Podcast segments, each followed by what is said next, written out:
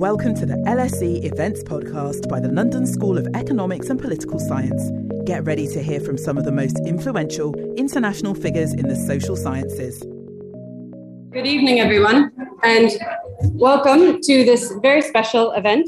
My name is Rachel O'Neill. I'm an assistant professor here at L S E in the Department of Media and Communications.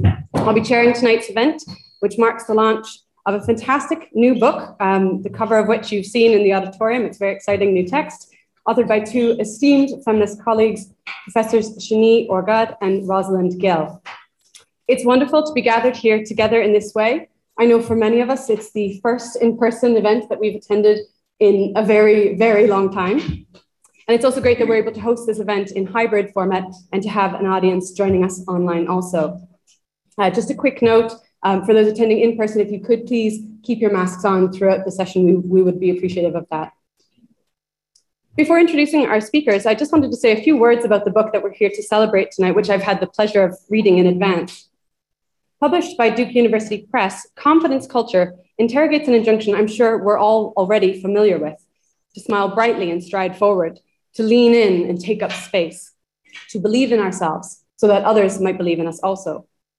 This is a gendered injunction, one that more often than not is addressed to women, in whom confidence is assumed to be lacking, and for whom confidence is preferred as a solution to myriad problems we face in our homes, workplaces, and indeed on a global scale.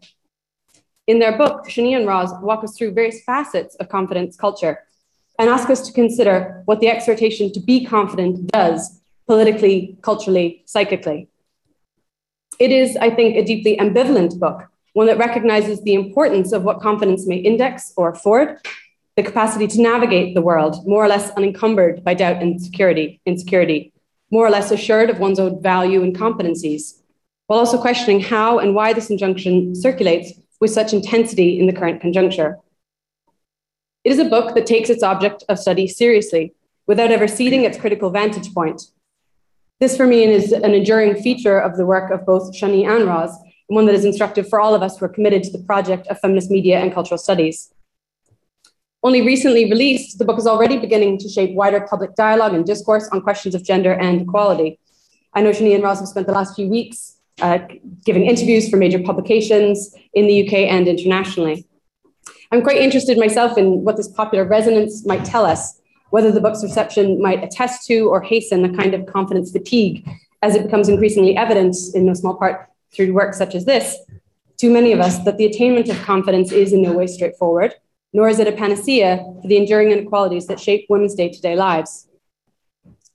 To open the event, we'll first have a presentation from Shani and Roz, after which our two panelists will each offer responses of about ten minutes apiece.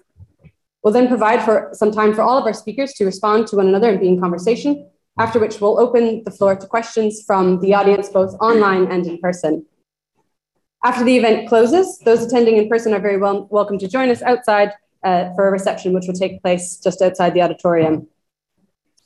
Before I hand over to Shani and Roz, I'd like to briefly introduce each of our speakers. Shani Orgad is Professor of Media and Communications here at L S E. An interdisciplinary scholar with a keen ethnographic sensibility, Shani has published widely across the fields of media and communications, sociology, and cultural studies. She's the author of numerous books, including the truly stellar twenty nineteen work, Heading Home, Motherhood, Work, and the Failed Promise of Equality. Rosalind Gill is Professor of Cultural and Social Analysis in the Department of Sociology at City, University of London. Roz is a truly prolific academic. My own personal EndNote library has more references from her than any other scholar.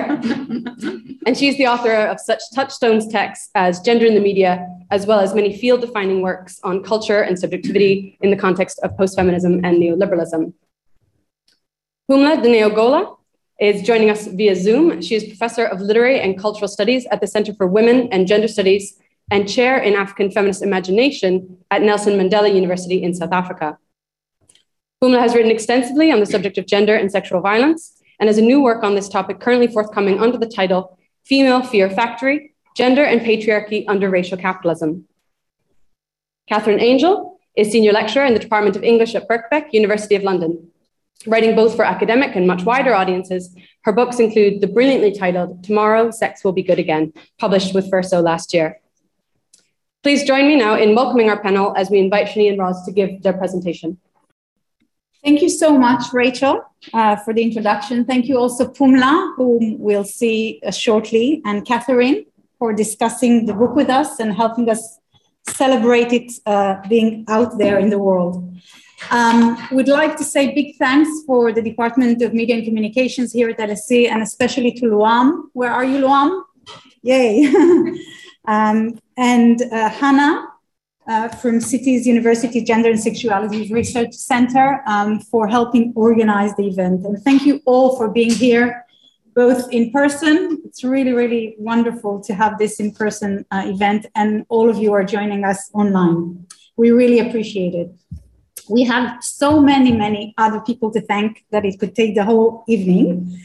So we can't mention everyone, but uh, first and foremost, we would like to thank our families, some of whom are our here tonight, um, and um, of course, friends and colleagues and our wonderful students um, and the amazing uh, feminist community that we are so fortunate to be part of, who've shared with us so many confidence culture examples while we were writing the book.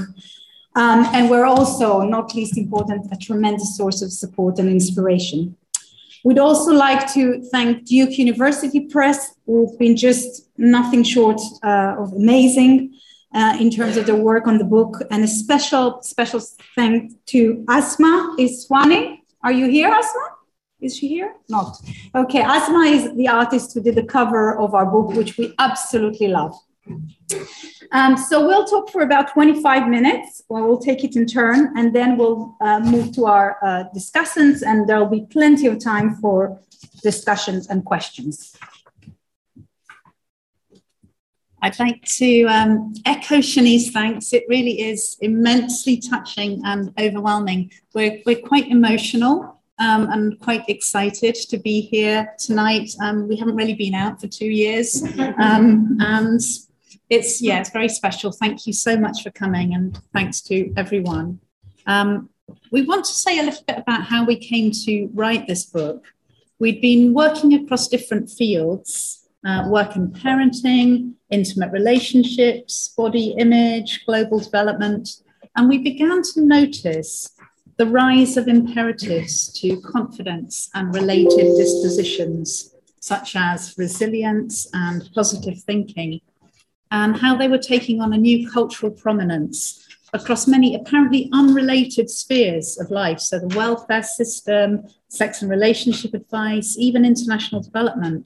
And once we'd noticed this, it was that classic thing that we started seeing it everywhere. It was in social media, it was in the music industry, it was in workplace culture, it was in love your body um, messages in advertising.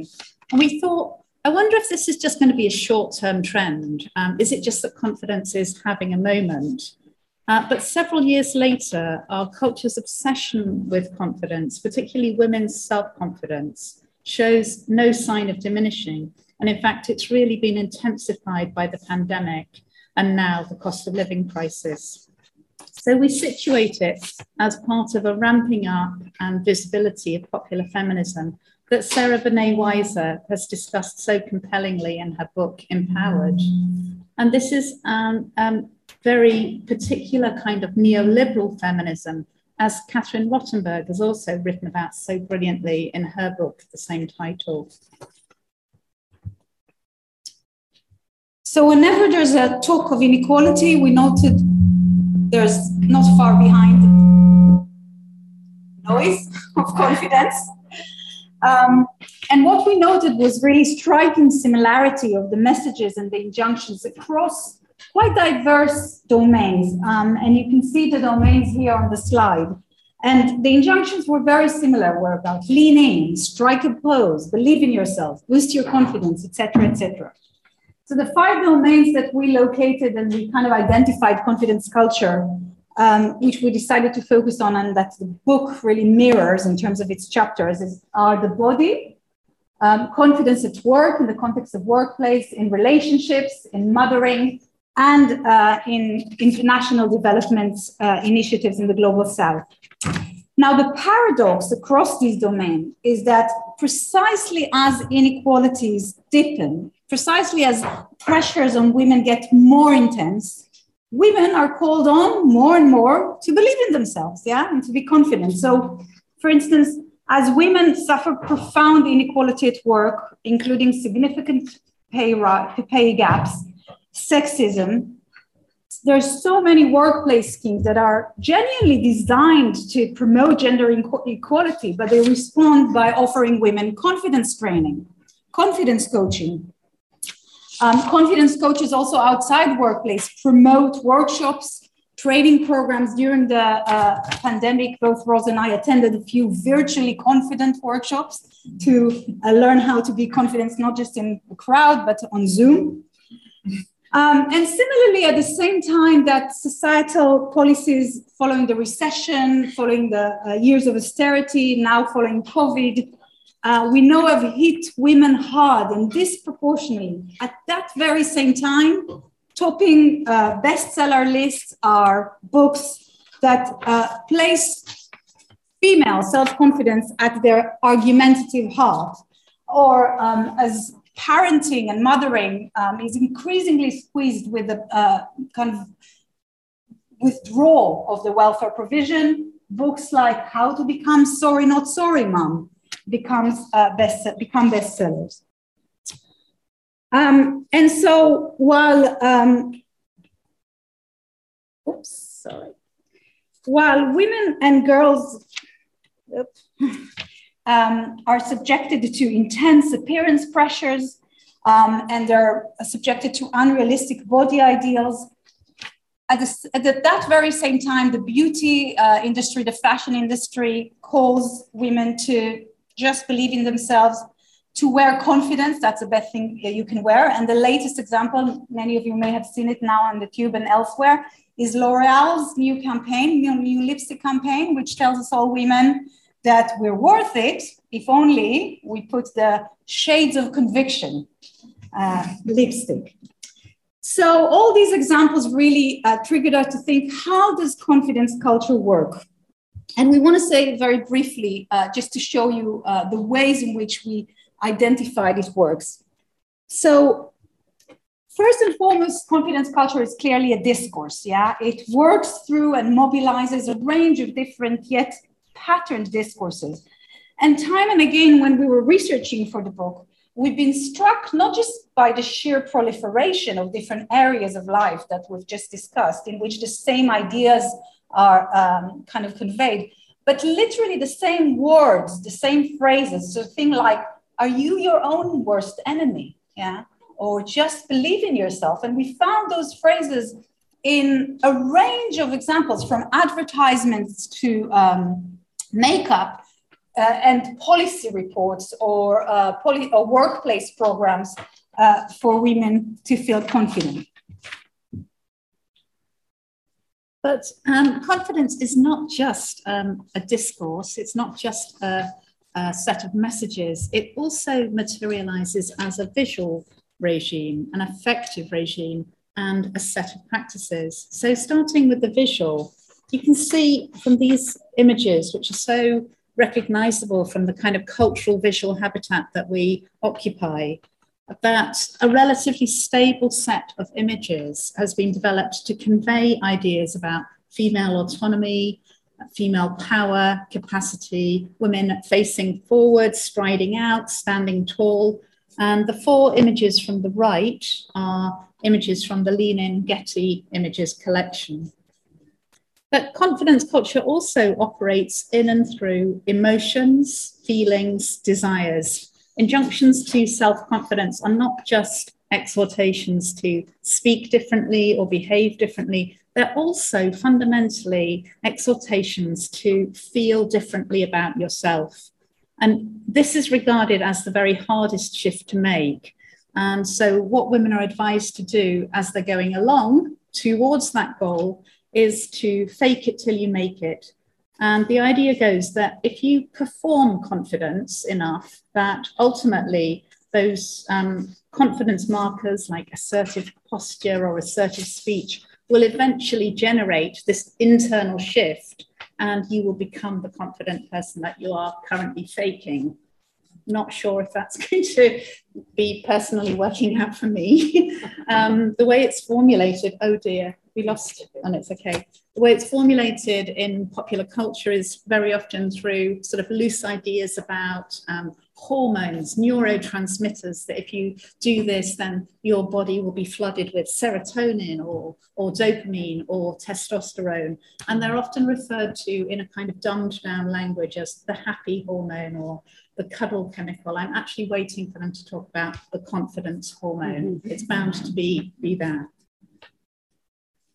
And finally, confidence is also practice, yeah? It materializes in a huge variety of different practices, ranging from advice uh, uh, on how to generate confidence holding your body, um, to particularly um, taking quizzes that are meant to measure your confidence quotient.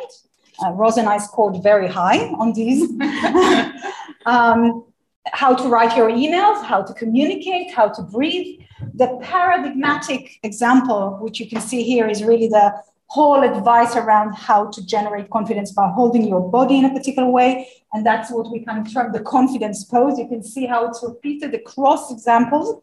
Um, and across all domains, and this is um, Amy Cuddy, for those of you who don't know, this is one of the most popular TED Talks by uh, American social psychologist Amy Cuddy, who tells you that when you prepare for evaluative Uh, moments uh, where when you're anxious in the elevator, in the lift, you have to do the Wonder Woman pose, the confidence pose, and speak differently, stop apologizing, write emails differently, breathe differently, stand differently.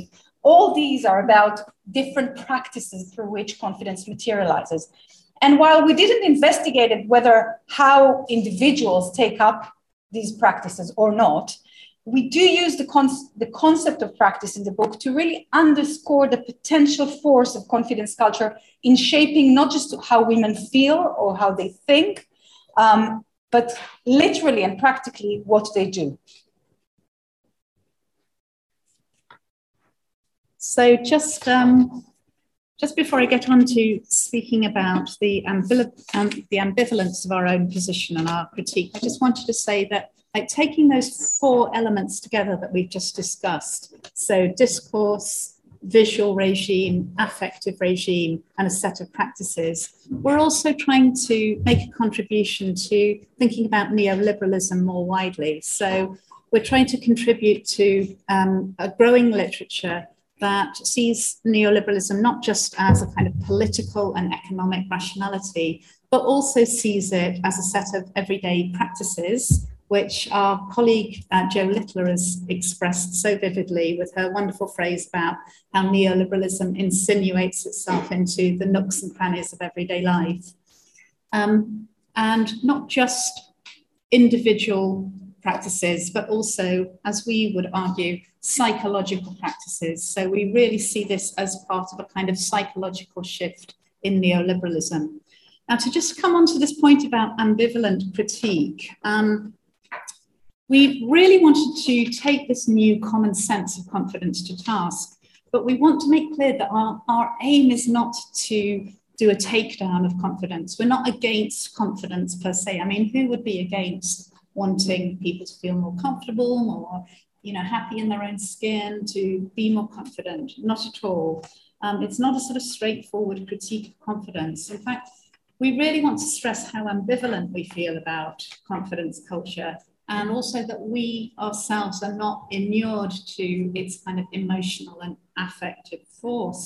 We've found ourselves moved to tears by, yes, we admit it, by Dove adverts, yes, by um, accounts of apps that, that, by accounts of sort of lack of confidence, by Love Your Body campaigns, by apps that also instill a sense of well-being and self-belief, by equality and diversity programs that really seem to genuinely celebrate women's achievements. And we're also, we have to say, ambivalent but enthusiastic participants in the confidence culture. For example, we repeatedly encourage our own students to try and take up more space in the world.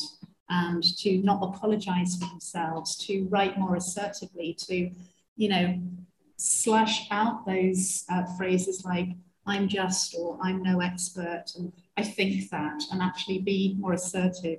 So we start really from our own deep sense of being implicated in this culture. It's not just something out there that we can conveniently set ourselves above or beyond. We're, we're, we're part of this. But it's partly because we are part of it that we are so deeply uncomfortable about the way that it increasingly becomes framed as the solution um, to inequality and injustice, but how it completely reframes those things in individualistic terms, and how it shifts the blame and responsibility for inequality and social injustice away from institutional and, and structural injustices to assumed deficits in women. And that's led us to scrutinize it and ask these kinds of questions. And we're just going to um, look at these questions through two case studies. Oh, it's me. Okay.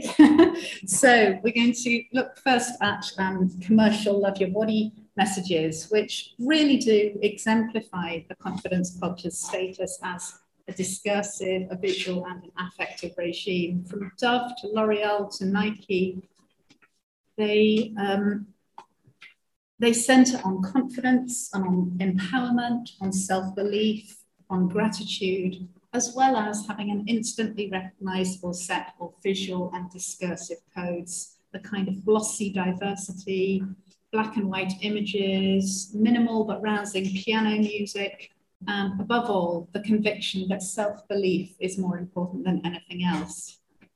So these kinds of adverts focus on the production of positive affects, and they, they mark a real shift away from earlier emphases on what's wrong and on the idea that there's something wrong with women, that they need to work on themselves and improve themselves.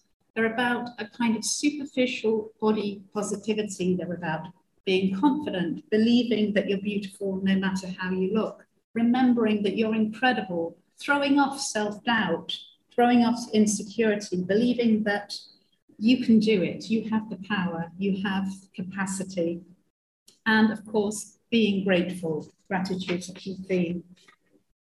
And there's a lot of critiques of L Y B, love your body advertising, um, which we don't have a lot of time to go into very fully, um, but which we build on. So one of the critiques is that at the heart of these kinds of adverts, there are fundamentally a lot of cheats. So there are um, the use of models pretending not to be models. There's the use of Photoshop or di digital augmentation. Well, this is actually repudiated, and the adverts say hashtag no filter or something like that. Um, there's the fakeness or the hollowness of the diversity espoused in this adverts, the sense that the adverts either claim to be showing much more diverse populations than they actually are showing, or conversely, that they do show greater diversity, but only for that diversity to be actually emptied out and hollowed out of the um, impact. And we discuss this in the book as a dynamic that's um, post-racial, it's post-queer, it's post-feminist. Um, another common critique of these adverts is that they cynically commodify feminist ideas. And another um, critique is the way that the companies that are most implicated in the toxic messages that produce body insecurity are the very ones taking this up most fervently. So the diet companies, for example, the cosmetic surgery clinics. Our own critiques, they build on these critiques, but um, we also seek to show some other things. So first of all, we, we look at how these love your body adverts really work to trivialize the extent of body pressure on women, treat the pressure as something quite superficial, unimportant, how they tend to downplay the cultural and institutional forces that produce the difficulties with our bodies in the first place, and how they blame women for not being confident enough, treating this as if it's like a self-inflicted wound, some silly piece of self-sabotage. And one advert that is kind of really iconic of this is Dove's Patches advert, um, which is really quite notorious. I'm sure most of you have seen it. Um, uh, in it, we're shown a number of individual women turning up to some kind of laboratory, and they're asked if they would like to take part in a piece of research to try on a beauty patch, a revolutionary beauty patch, apparently. Um, it looks like a nicotine patch or a hormone patch. The women put it on their upper arms, they go away, they do um, the video diary. And sure enough, as the, the days pass while they're doing their video diary, they all start reporting that they're feeling a little bit better about themselves, that I am actually feeling a little bit more confident, and those parts of my body that I was particularly ashamed of, I don't feel quite as ashamed as I did before. And um, then they come back to the lab and the psychologist says to them, would you like to know what's in the product? They all say yes. And then she slides it across the table and we have the reveal moment where she turns it over and it just says one word, nothing.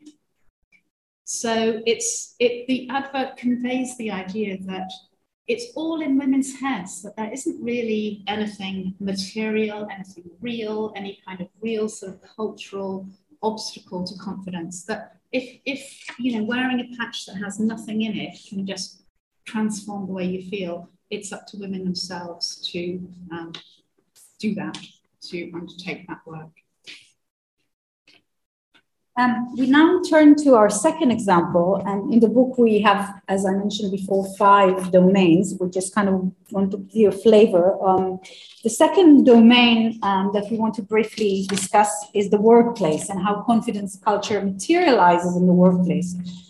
And over the last decade, and importantly, uh, the financial crisis was a really important moment uh, from which uh, we see more and more confidence exhortations. We've seen proliferation of self-help and advice books. You can see some of them here, but also policy, corporate reports, uh, workplace uh, documents that promote ideas about women's obligations to work on themselves to overcome their confidence so-called deficit.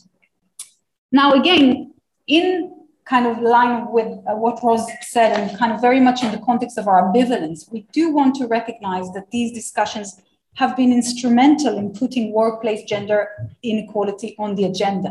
Yeah, so we don't want to dismiss that. But we're also very troubled by the premise of these and many other texts that there's some kind of a crisis that is peculiar to women. Um, and that's the product of self-doubt and perfectionism, you know, our self-inflicted wounds. Um, and that's what's supposedly holding us women back in public life. And it was striking when we read numerous of these books and these reports, how this crisis refers almost exclusively to women's failure to achieve senior positions in the corporate world of work.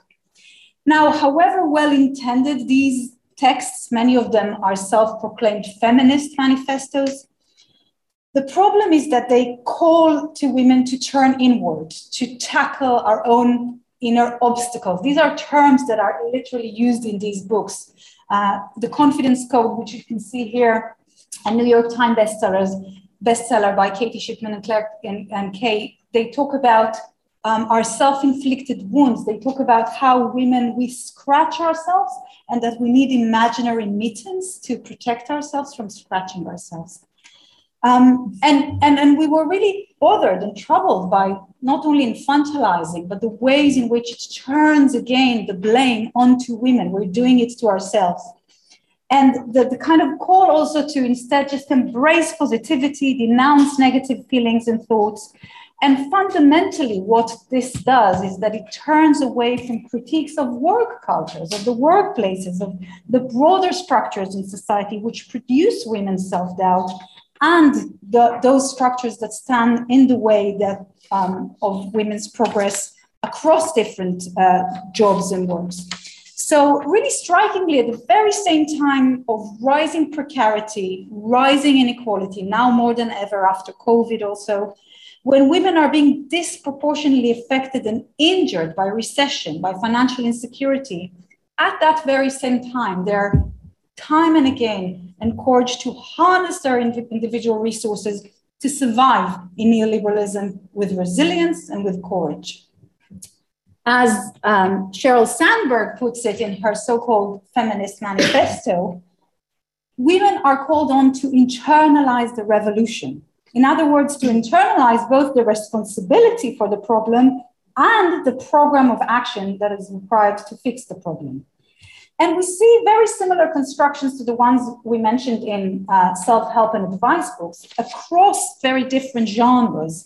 And they're all about the ways in which women are prescribed with strategies and exercises to overcome this supposed internal flaw. Um, in examples like newspaper and women's magazine, which there's frequently tips, five tips to how to become more resilient, three tips to, uh, to boost your confidence, and so and as well as these confidence assessment quizzes that we took many of them. Um, it's in apps, there's kind of a booming industry of uh, confidence-related apps that are um, like Shine, Clementine, Sanity and Self, and they all offer, and they're targeting particularly women, and they're offering a set of tools and exercises and daily reminders that are aimed to help um, women to achieve positive self-regard and positive um, self-belief. And there's uh, TED Talks like the one mentioned before by Amy Cuddy, um, who uh, kind of uses the image of Wonder Woman and recommended this pose. I don't know how many of you have tried it, and if that's the kind of magic solution, probably not. Um, and there's kind of a booming industry of confidence coaches like uh, the one here on the uh, bottom right, just one of many um, that are thriving in really tapping into this um, supposed internal obstacles that women need help with addressing. And the paradox is that what's happening is that this, all this kind of work is that, that to acquire confidence is contingent on women's conscious and intense labor. So even if, if it's about remind yourself that you are beautiful, it's about working on yourself to remind yourself that you are beautiful. So in other words, to gain confidence, women need to work continuously to manufacture it through self-governance, through self-vigilance, through self-improvement. Now, while we were writing and working on the book during that time, and particularly, um, in the context of the difficult event of twenty twenty, in the wake of the murder of George Floyd, um, in the context of COVID um, and other crises, we've, we've noticed a shift which at, at first seemed to kind of unsettle our thesis. Um, and that's what we call the vulnerability turn. And that's a turn towards embracing vulnerability and actually foregrounding insecurity and pain. And paradoxically, in workplace discussions, for instance, more and more there's now, rather than just airbrushing insecurity, vulnerability is now the new thing. It's seen as increasingly actually advantageous, uh, even mandatory in some workplaces now to enable confident and successful performance. And again, while it's not only addressed to women, it's very gendered in many, many ways and in the way it's uh, uh, targeting women. So we have business leaders like David Solomon, the C E O and chairman of uh, Goldman Sachs. We have Tim Cook from Apple. These are all white men who are calling um, on workers to foreground their pain. But we see that often the ones who are taking it up actually in the public space are women.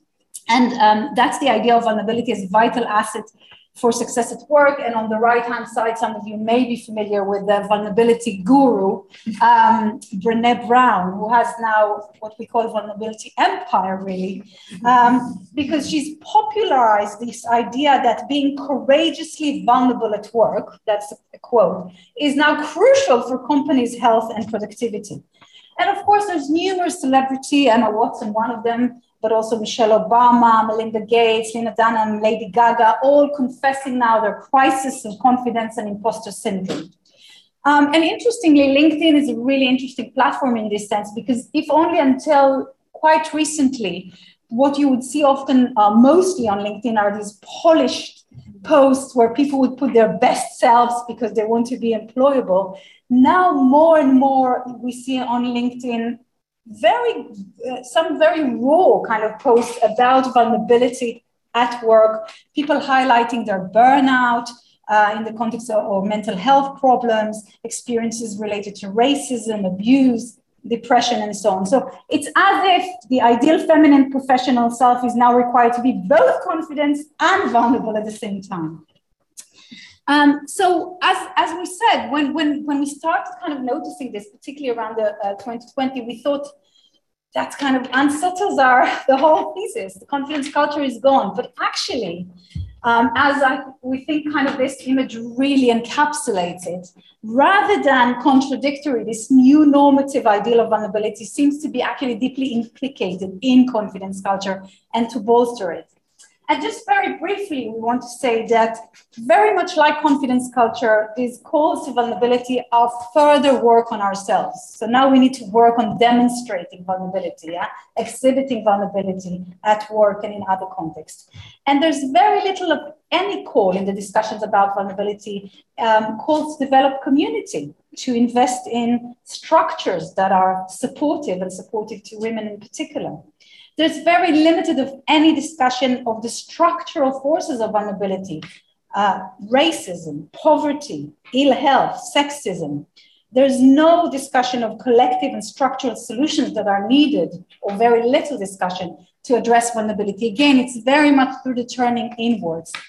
And uh, as Brené Brown says, embracing vulnerability is all about being seen. So it's performative. Um, so, and, and, and crucially, it's not that we can all like lose it now. It's about uh, inhibiting a very um, um, strategic vulnerability um, and controlled. And really importantly, what we notice is that vulnerability is ultimately really a site of privilege. Who can afford to be publicly vulnerable? It's those ones that are often powerful, men or women. And it's often when you're crossed to the other side because um, you've already overcome your imposter syndrome. And now you can go and have a whole interview and tell the world about how you suffered from imposter syndrome precisely because it's securely placed in the past. And crucially, very much like confidence culture and part of confidence culture, it's profoundly gendered. It's women who seem to be the most enthusiastic recipients and kind of demonstrators of uh, this call to embrace vulnerability.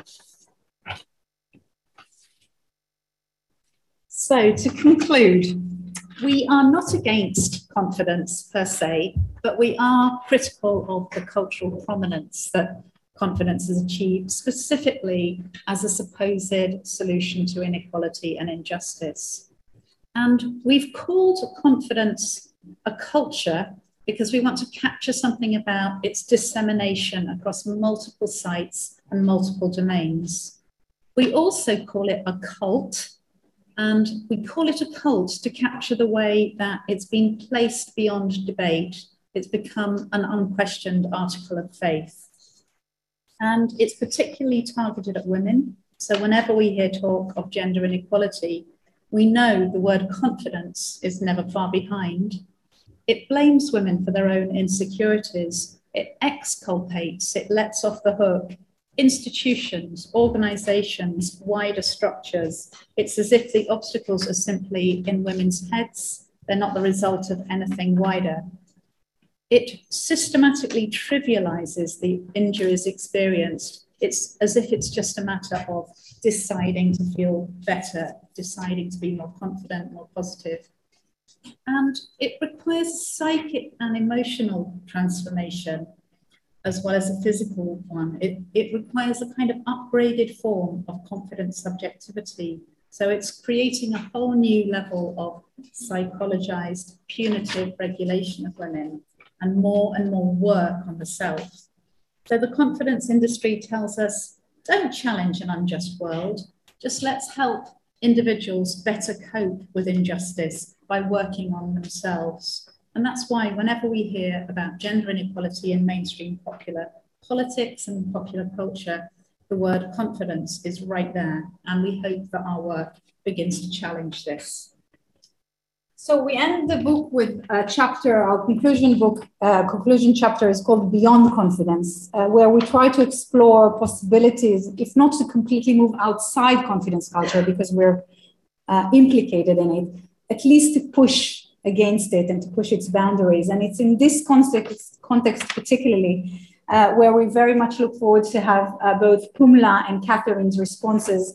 Um, Pumla's work, uh, which has been really inspiring, um, and about particularly how what she calls and describes as a culture of fear, um, would be really interested to know and think about how the, the culture of fear corresponds with um, the confidence culture, and particularly also Pumla's call in her book, uh, Female Fear Factory, Um, to render this factory strange, to estrange us from this factory so we can perhaps create new ways of living. And Catherine, your uh, wonderful book uh, and your emphasis on ambivalence and on opacity and on not knowing, against this kind of uh, um, privileging of self-knowledge uh, about desire, is something that we uh, hope and feel there's lots of dialogue, and we're very, very much looking forward now to hear both of you in dialogue with our book, and to thank you again for joining us and celebrating with us the book.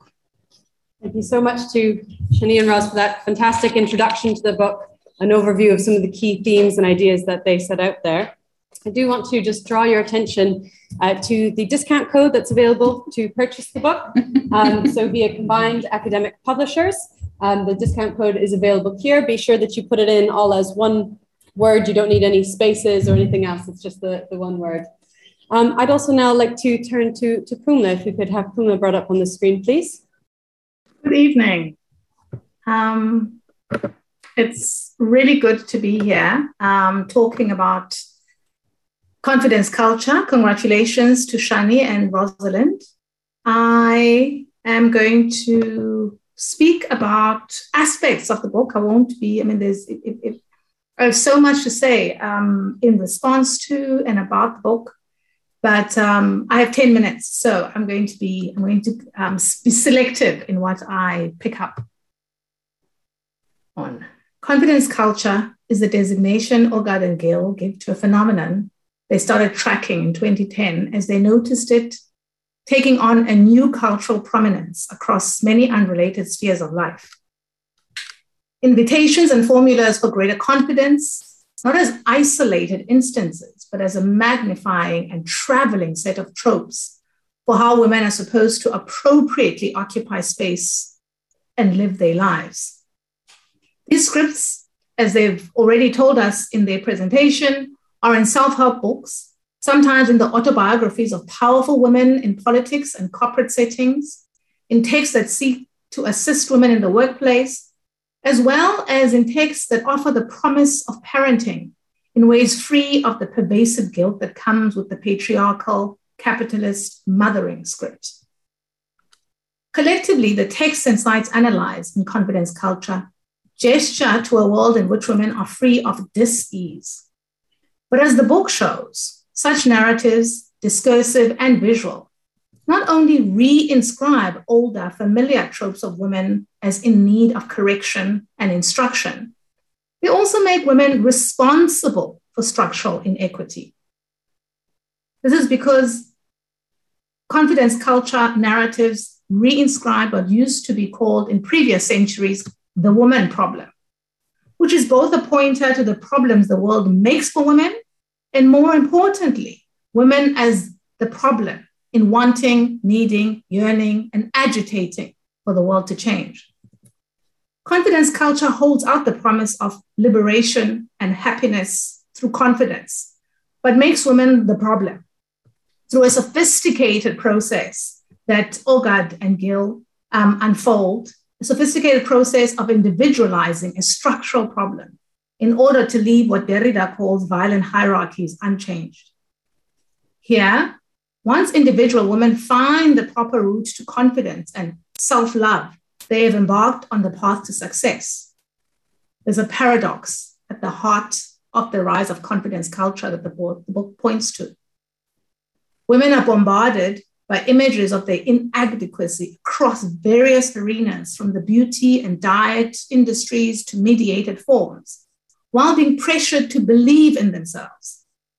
Here, believing in themselves, having confidence, is presented as though it immures women against structural oppression and injustice.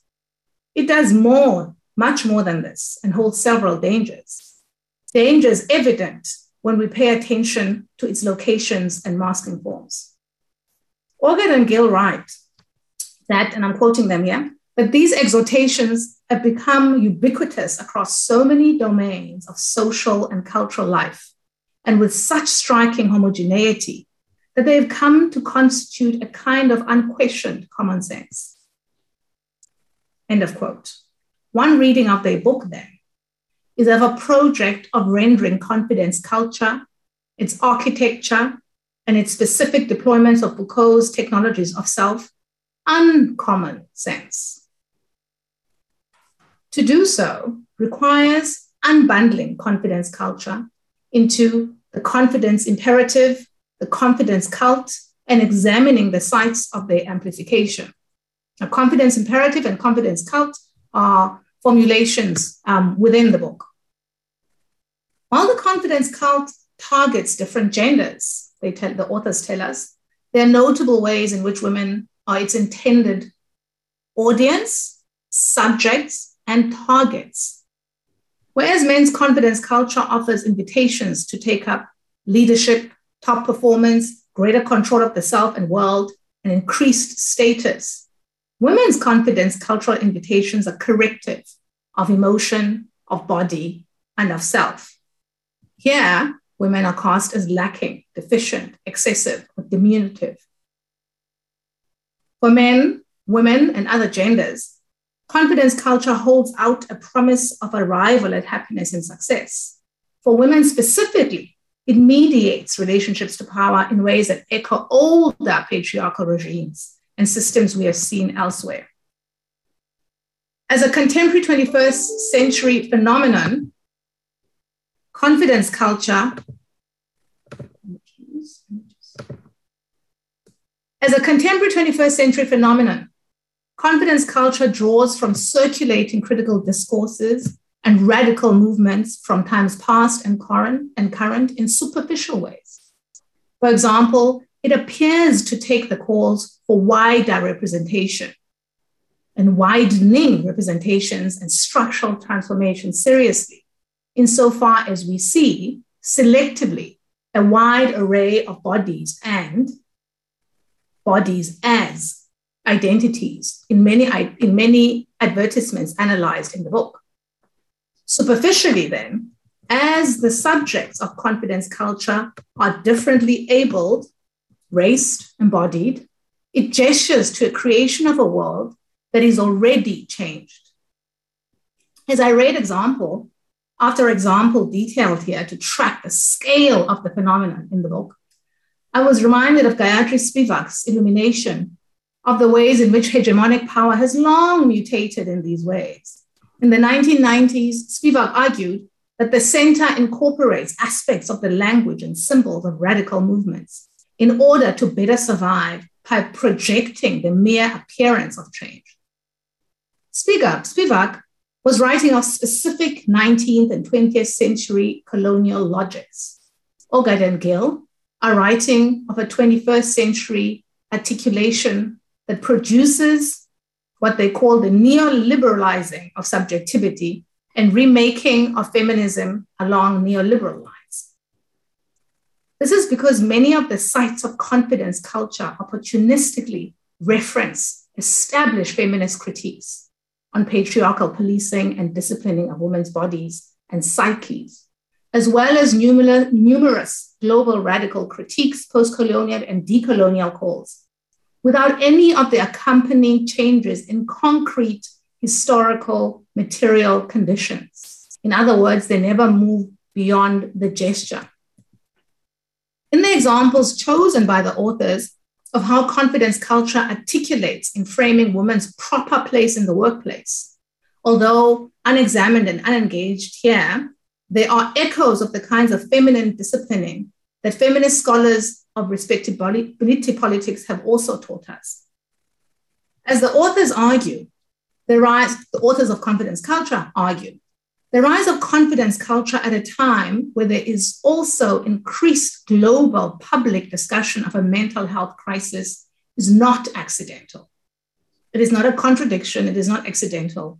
It is, it, it, this is because confidence culture itself emerges out of and in the aftermath of a context in which Freud, psychoanal- psychoanalysis more broadly, and Maslow's work take on mass appeal and circulation, permeating the world, not just of the academy and of, of, of, of psychology as a discipline, but traveling predominantly into the popular cultural through the foregrounding of working on the self.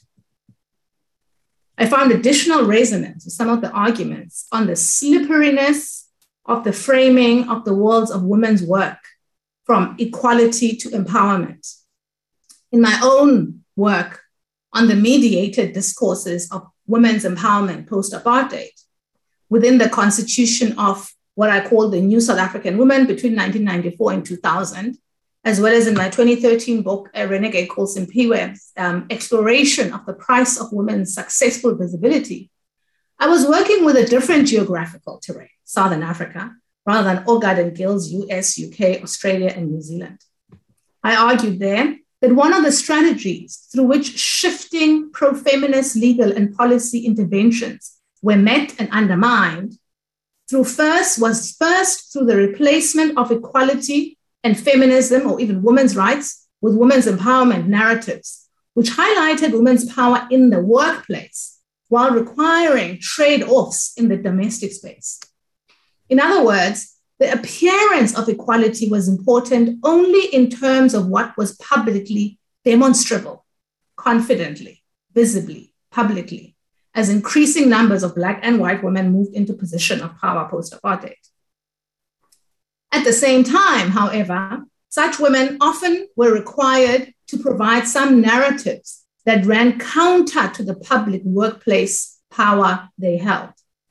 Often in interview after interview, they would have to declare that they may run companies, but they went home and took care of their husband. The phrase, "I'm not a C E O at home," proudly articulated by women who held high positions, by women who also employed domestic workers to run their own homes and therefore did not need to take on additional domestic labor at home, seemed to signal something else. It was what this signaled about women's power as conditional that interested me. Um, and so I found particular resonance between this conditional power, this conditional claim to power, this, um, this temporary um, claim to power and access of power, the slipperiness of power um, that, that, that Orgad and Gill uh, outline in, in, in, in the ways in which vulnerability functions in the workplace and the discourse of vulnerability after Brené Brown. Um, with this earlier um, articulation that I had um, also um, studied. So I found, you know, found um, continuities and perhaps um, synergies, um, even as we're working across very different times and, and, and studying different phenomena. The second equally striking um, matter for me was on vulnerability, or their reading of vulnerability after Brené Brown, and its migrations to, else, to elsewheres she may not have anticipated, or vulnerability rather than an, I'm sorry, let me read that again. On vulnerability after Brené Brown and its migrations to elsewheres she may not have anticipated, Orgad and Gill argue that rather than reading this move as antithesis of confidence culture, Um, it is part, it is implicated in, in confidence culture, but it more, so, more than this, it has sparked a different regime of visibility to show imposter syndrome, like the soft feminism of the essay or the empowerment of uh, women's empowerment of the corporate South African corporate women only in order to overcome it. Vulnerability is that, is that which such women can or must choose to show. It matters only when rendered visible. But this is a visibility regime only available to powerful women and some men. This is because there's no currency for vulnerability at work for many women across the world who are confronted by stereotypes of women as already always overly and inappropriately emotional, especially in the workplace. even for powerful women, this revelation resembles obligatory exposure as one of the current conditions of retaining power. What I wrote off as feeding bits of yourself to the machine in order to be taken seriously and indefinitely postponed, being rendered as train wreck, which is how excessive vulnerability is often codified for women. Vulnerability in Orgad and, and, and Gill, following Brown or critiquing Brown, is importantly and perhaps most dangerously a solitary project that is to be waded through, to use Brown's language, and one that can be overcome once we clarify, again using Brown's language, the story we tell ourselves, the implication that a different story leads to a different reality. Once we tell, once women tell themselves a different story, the world changes. But of course, we know this is not true. Emotion, vulnerability included, we know also is raced and classed as the scholarly, activist, and public discourses of more than a century um, has taught us, as the, the, the, the scholarly, activist, and public discourses of angry Black women or angry Latina women and white women's tears also continue to teach us. And this has implications for the intersections of, of, of vulnerability and confidence culture rather than frictions between vulnerability and confidence culture. In Orgad and Gill, the compelling argument of vulnerability culture working in line with rather than against confidence culture made these connections quite clear. It also made me question the specific, their specific choices about the historicization of the phenomenon, in ways also resonant with um, Dinali Gaga's work on how women become visible. In other words, the specific ways in which women enter visibility in media and popular texts, not as individuals, and what we gain when we examine how contemporary forms of making women visible through discourses of problem, success, or diversity rely on citations from older and longer histories and traditions of inscription. In their bodies chapter, it is clear that although the kinds of visible bodies change, the lessons about how to matter and believe you matter remain the same. Even fat-positive bodies have to make confidence claims. Even in areas of attempted circumvention, I'm thinking, for example, of something like the Fenty Foundation adverts rather than the Fenty lingerie adverts.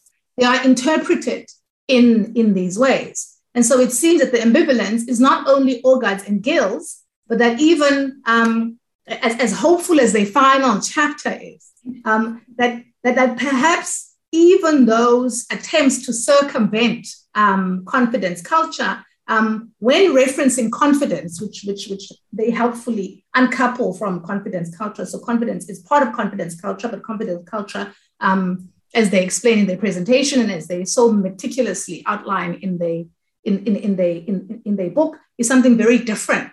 Um, it's a it's a it's a it's a it's a it's a cluster of it's a regime um, of, of, of means, a structure of meaning. So it seems to me that not only does only does confidence culture work as a cult, it also becomes an interpretative lens for all expressions of confidence, even when they're not confidence cultish, and all expressions of spatial claims by women.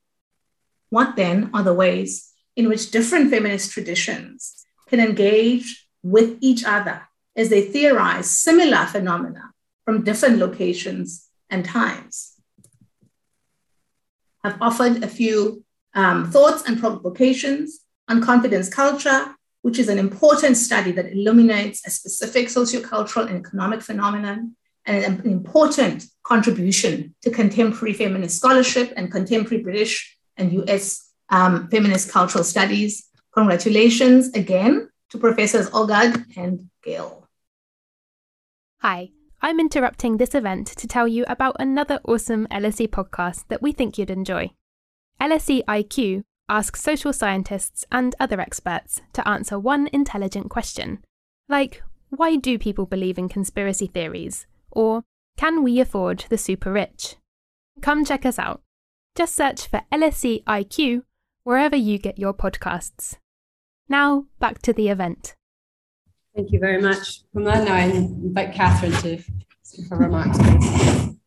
I'm really delighted to be here. Um, so thank you for inviting me to speak. I'm delighted, not least because um, I read um, Ros and Shani's article from twenty fifteen, mm-hmm. I think, um, while I was writing my book, Tomorrow, Sex Will Be Good Again. And it really, it crystallized something for me in such a helpful way.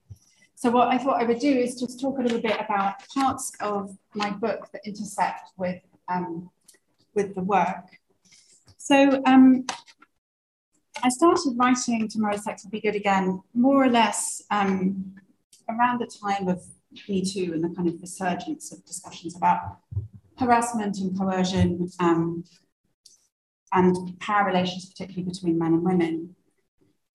And I was really noticing in the wake of Me Too that there was a really, obviously, very important reiteration of the importance of consent.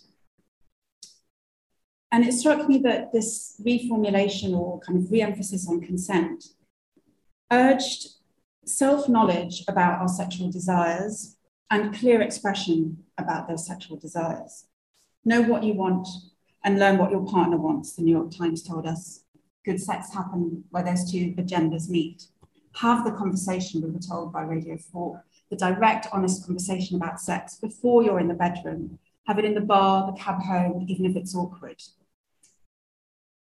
Ten years before that, um, Rachel Bussell Kramer had told us that as women, it's our duty to ourselves and our partners to get more vocal about asking for what we want in bed.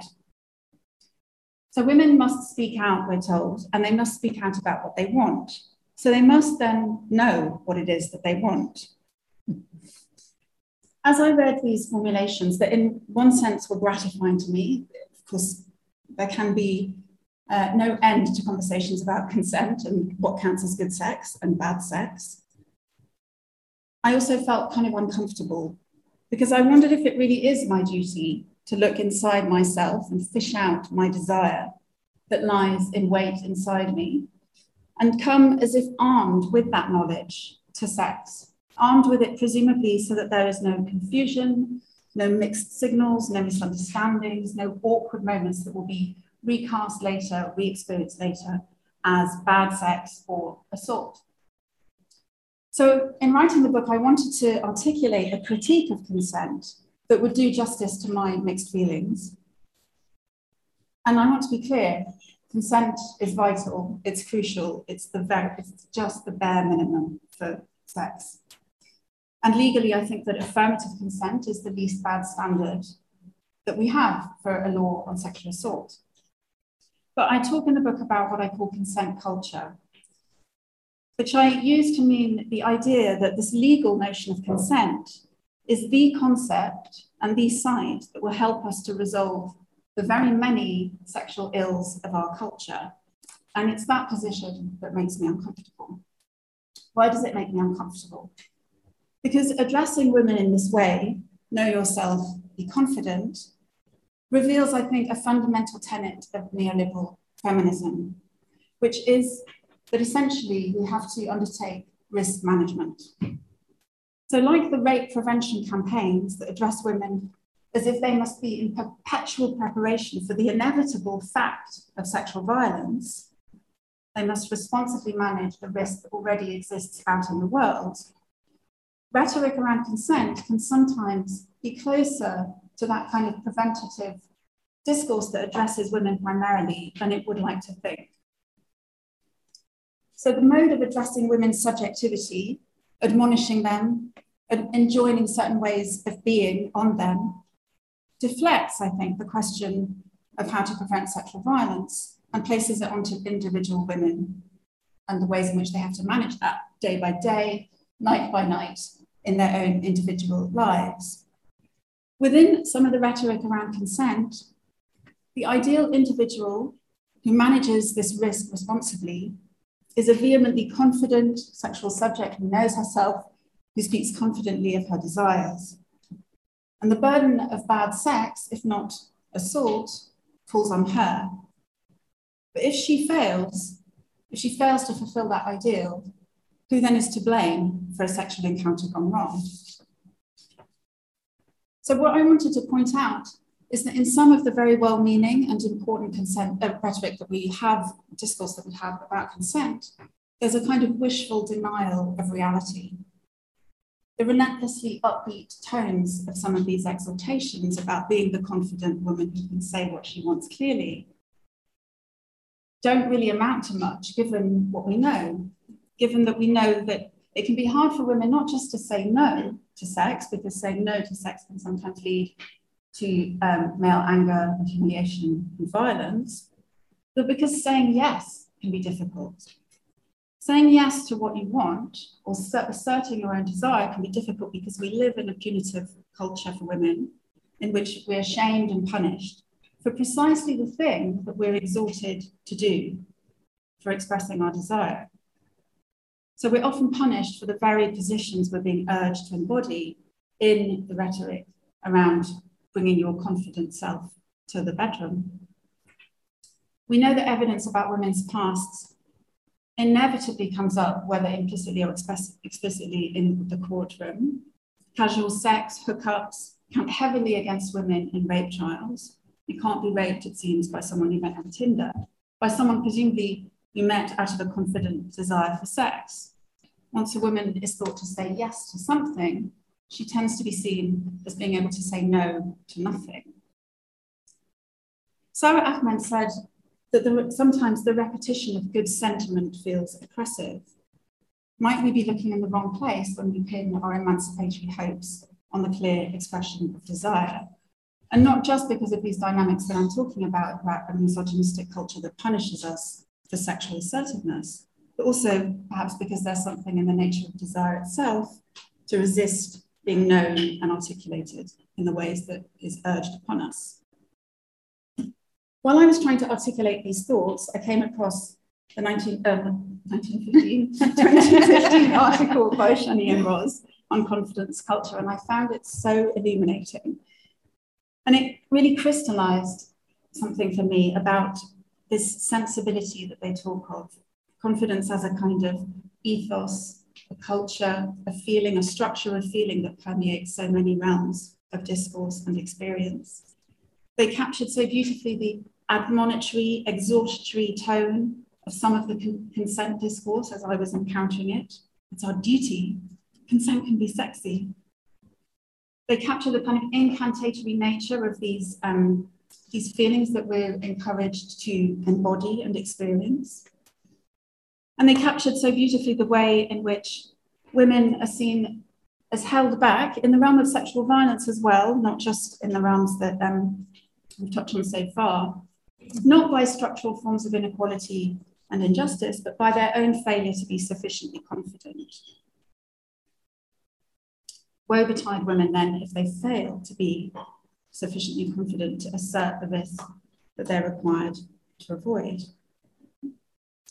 So when I was thinking about um, confidence culture from their um, twenty fifteen article, and also thinking about Angela McRobbie's work on post-feminism, I came to feel that it was actually no accident that the reformulation of consent, the very important reformulation of consent in affirmative terms, and then also as enthusiastic, took root in the nineties, the kind of arch decade of post-feminism. So the post-feminism that McRobbie talks about as a mode in which young women can come forward on the condition that feminism fades away. To be clear again, affirmative consent um, was such a huge reframing of how we think about sex between men and women in particular, because it emphasized mutuality, reciprocity, the fact that we should all be interested in whether the person we want to have sex with wants to have sex with us. I mean, it's not a big ask, but it was actually a major shift in our legal and cultural thinking, which in itself is quite depressing. But something of the insistence that I think of as particularly post-feminist, namely that in the name of sexual equality, women must be assertive and declamatory and unashamed, found its way, I think, into the affirmative consent rhetoric. So we slid from a position where, of course, women should be afforded sexual freedom, should be able to declare their desires freely, they should be able to be lustful and perverse and up for it, so an insistence that they are and that they must be so, for their own safety. The fetishization of confidence is all around us, um, as um, confidence culture delineates kind of so forensically. One of the things that I wrote about in my book was about certain very pro prominent critics of consent. So I'm thinking of people who've written these, you know, very contested, very interesting, to me, very troublesome books, Katie Boyfie, Laura Kipnis, but also the journalist Barry Weiss, who admonished Grace, the, um, the author of an article detailing her unpleasant night with the com comedian Aziz Ansari. And in these books, in these critiques of consent, these writers invoke an ideal of, of the confident woman who can shrug off the injuries, who can fight these pushy men off. It's called bad sex, wrote Weiss. It sucks. Stand up on your own two legs and walk out of the door. So for these critics, the culture of consent and guidelines and laws around affirmative consent cast women as timid, as fearful, as perpetually injurable. And they recoil against this. And in, and in, in the place of that injurable woman, um, idealize the figure of the confident woman who can deal with it all. This is not my position. My position is that consent rhetoric positions sexual uncertainty as abject, and consent rhetoric tends to cast the ideal woman as the one who can, in speaking her desire with confidence, manage the risk of a violence that we must accept as always already existing. This sets women up to fail and to be punished for gendered and racialized dynamics of power that are not theirs to shoulder alone and not theirs to resolve alone privately. Responses to rape culture should not be prioritized. I want to thank Shani and Ros for their brilliant work that helped me think through the past few decades and the present, and helped me put my finger on what felt so puzzling and thorny and difficult in my own work. And I've thought of them as sort of companions in my thinking that I was really delighted to kind of be able to have in, in my text and in my thinking, because it's difficult to articulate the critique of consent. It feels very risky. One doesn't want to play into the hands of people who critique consent in order to dismiss the very real, persistent injuries that people encounter in the realm of sex. And just as Shani and Ros emphasise, the way that encouraging individual confidence can be an important and very moving endeavour, given that women have been made to feel so relentlessly vulnerable and self-doubting and injured, I also try to acknowledge that it is understandable to invoke confidence in our sexual ethics and our politics as a solution to violence. But this is a bind because it redoubles the burden on us to find ways of navigating the violent, that violent world. And I think that we should aim higher. And a critique of, neoliberal, of a neoliberal confidence ethos is one of the very important ways we can do that. And for that reason, I think this work is hugely important to articulate the bind that we find ourselves in. And I urge you to buy the book and to read it. Thank you.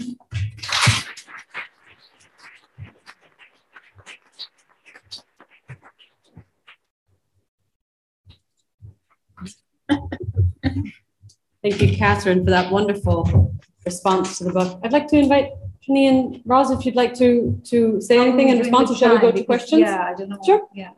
Okay, can we take um, questions from the floor, please? If anyone would like to raise their hand. We'll also be taking questions from our online audience.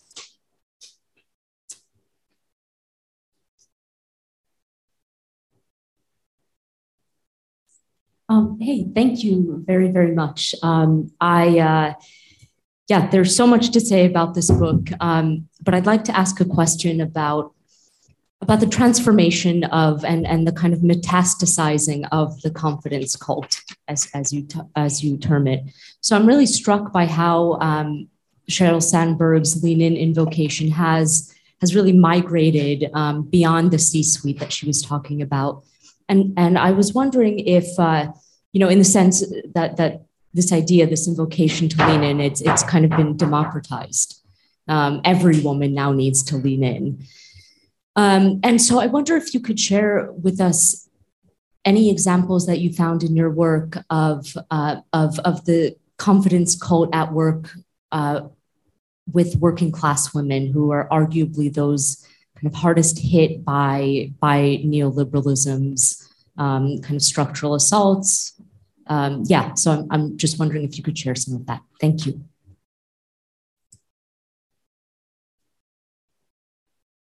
You want us to answer or to take? Yeah, sure, go ahead. Just, just give me a minute. Do you want me to take it? Um, so I think, it's, first of all, thank you for the question. Um, I think, you know, first of all, there's wonderful work, uh, for instance, by Tracy Jensen and her colleagues. Um, and they've looked at how, um, within the context of the welfare um, and its kind of withdrawal, um, there are programs for working class and poor uh, parents, and particularly mothers, around resilience and confidence. Um, so it's, you know, these are programs that are being rolled as supposedly the solution to responsibilize um, working class and poor, particularly, uh, again, women, uh, often single mothers.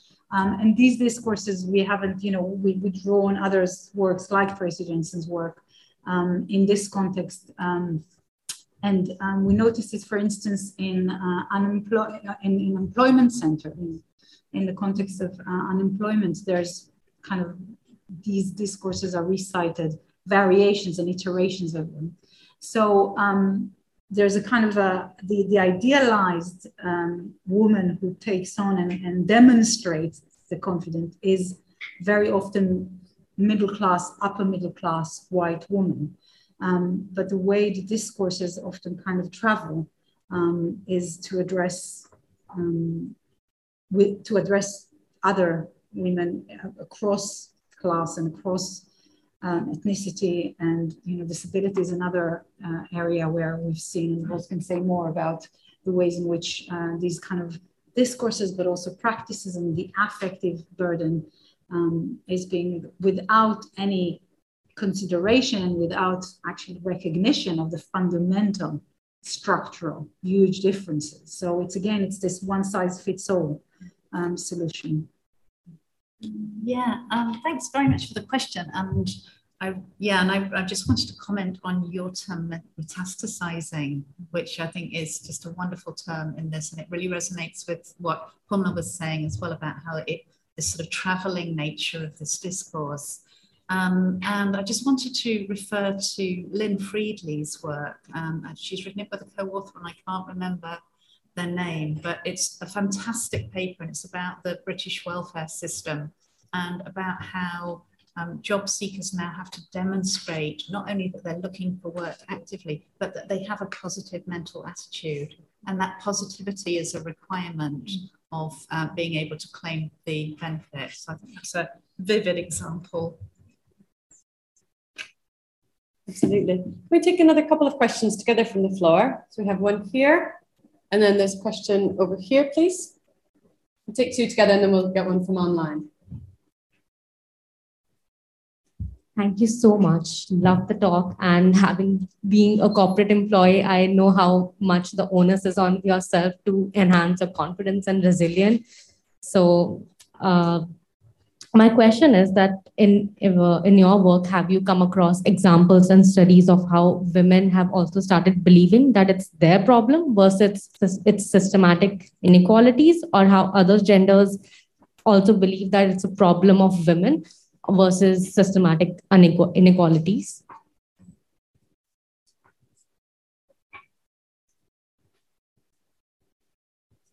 Um, thank you so much for that. I absolutely love your body of work, all of you. Um, so my question is, while in the West, the discourse is around post-feminist sensibilities that are tied to neoliberalism, that, of course, Professor Gill so wonderfully articulates in all her work. Uh, when you move to the global South, especially from in the context that I worked in, in gender and education, um, the girls, uh, we worked around how confidence is a, like a, more of a male quality. And when we try to think about how storytelling and reading can, you know, help girls be more confident, what we didn't anticipate is when girls are moved from uh, an all-female setting and they occupy a space that even boys are around, this confidence that girls have newly built is met with resistance by uh, men. And when I think about this, even in the workplace and even a global setting, how do we navigate around, you know, um, these, the structures of patriarchy, the forces of which are so powerful, that while women learn to be confident and express themselves confidently, are met with resistance from men who simply, uh, or, you know, people who simply don't move beyond uh, that and embrace it, just like, you know, the women.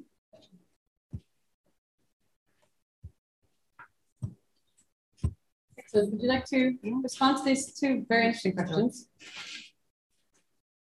Yeah, um, thanks uh, so much for that question. And um, yeah, I, I think you've pointed to something really important, which I think is kind of almost like a reception study of this work. It's just sort of like, yes, we've, we've demonstrated the discourses exist. We've demonstrated, hopefully quite persuasively, that there is kind of a confidence culture, but how is that actually being taken up, and do women take it on and believe themselves to um, to be lacking confidence, or or are there sort of resistant re resistant senses?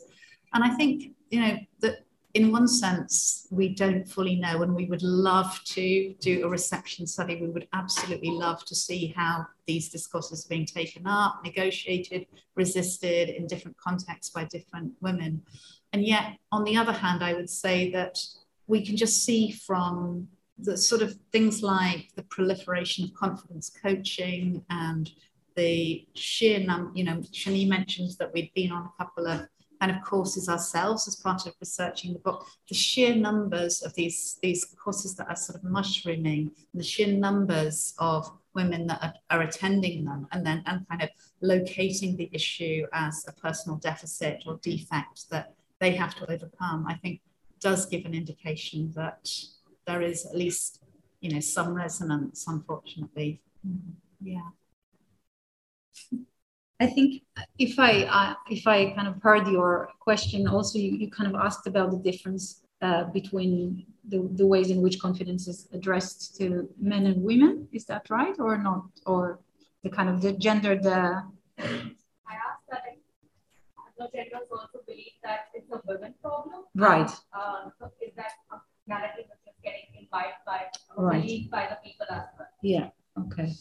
Um, maybe we can move to the also other question. Um, we didn't mention it because we didn't have enough time in our talk, but our um, fourth, we have different domains, and one domain was the Global South, where we actually looked at the ways in which we call this confidence without borders. Yeah, after um, Médecins Sans Frontières, and then after Beauty Without Borders, which which was this kind of a um, very strange Um, Um, school that was built um, in Kabul um, to um, diffuse and disseminate uh, this kind of ideas, ideas and ideals around beauty.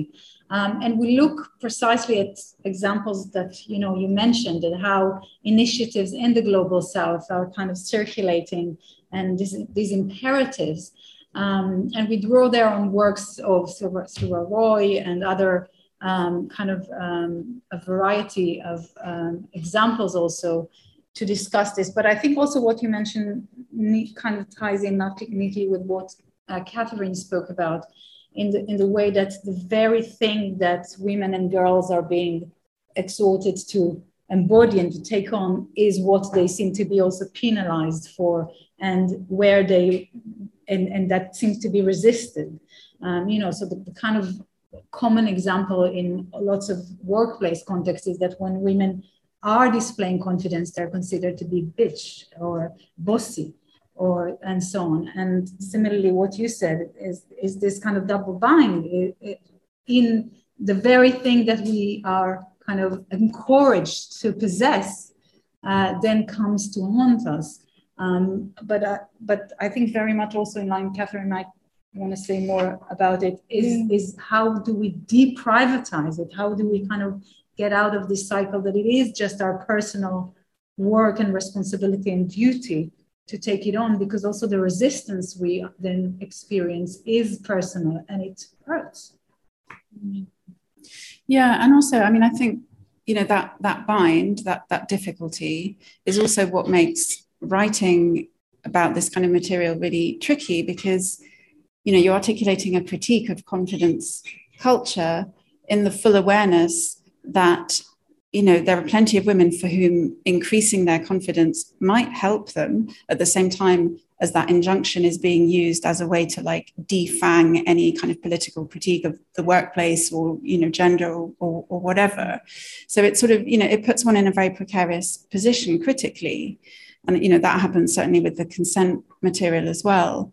And um, I suppose, you know, that's the nature of a bind. That's, what can you do?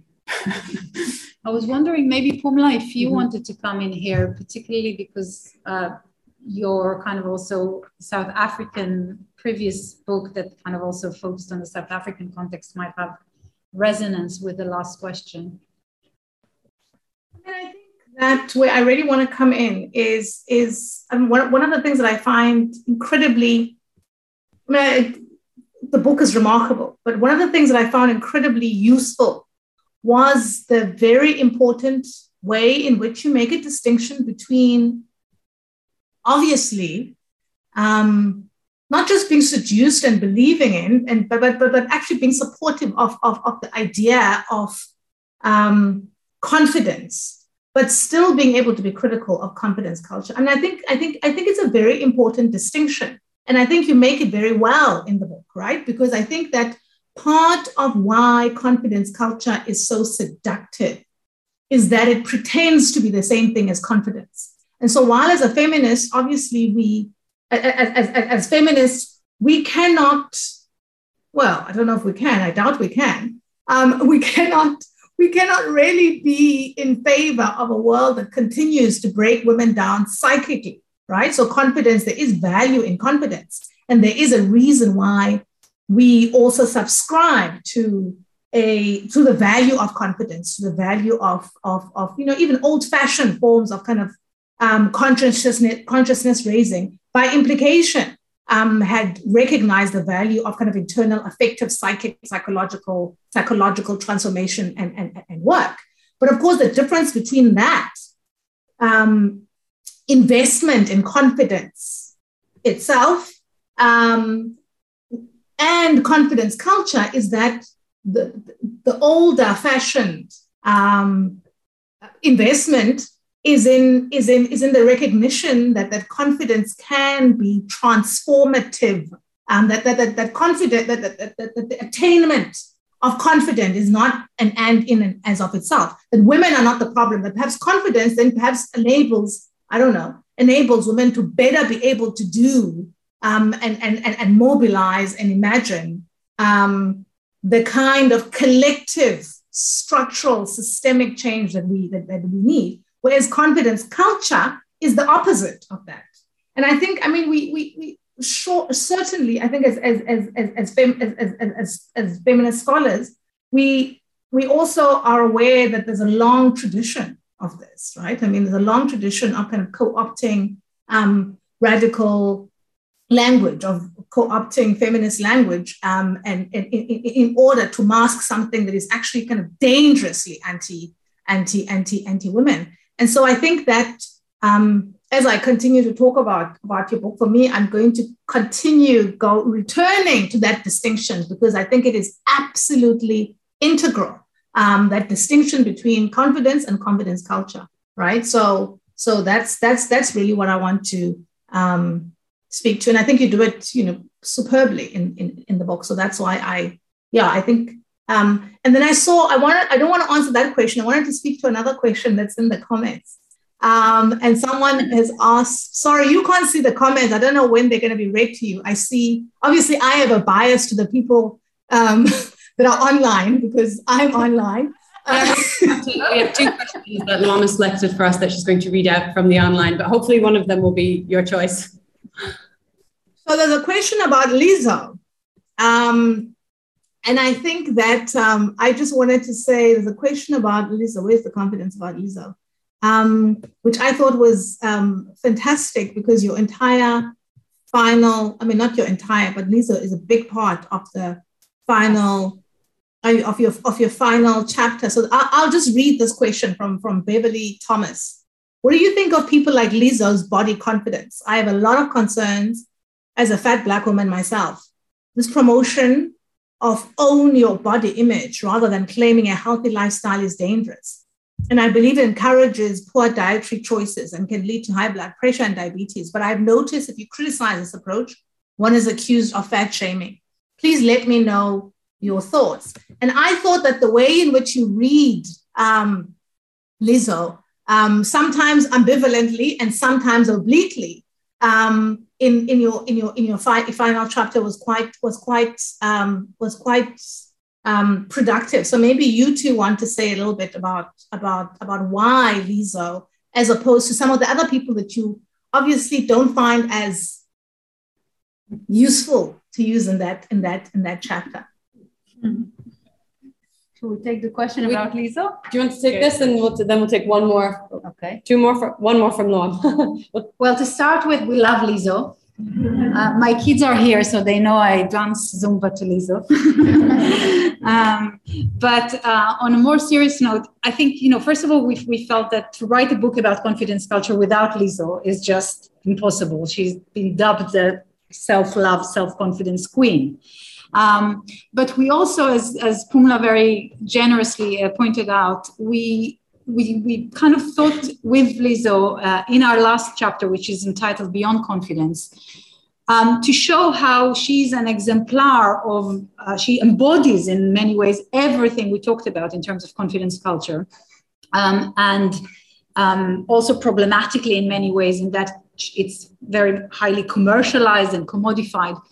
But we also point to ways in which she actually pushes against, if not completely outside confidence culture, she does push against. For instance, Lizzo, um, in all her mediated appearances, in our interviews, on our Instagram, time and time um, emphasizes how she's dependent on a, a whole body of people who work and support with her.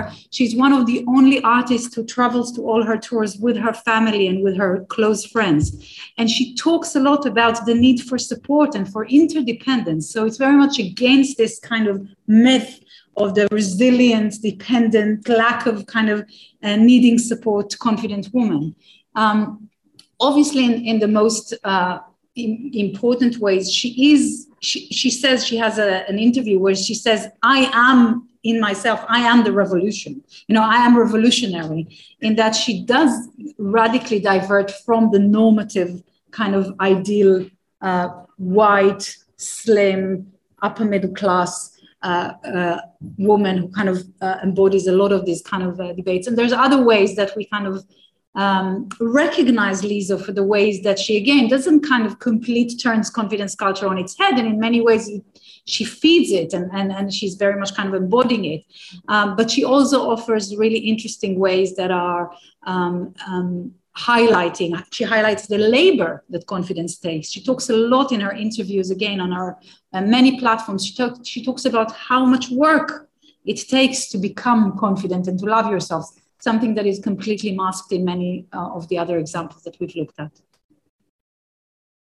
Okay, we'll take one final question from Luam, who's this reading is, from online. So this is an online question from, from Stefania, a student in London. How can women escape the confidence loophole in the workplace? Big question. Well...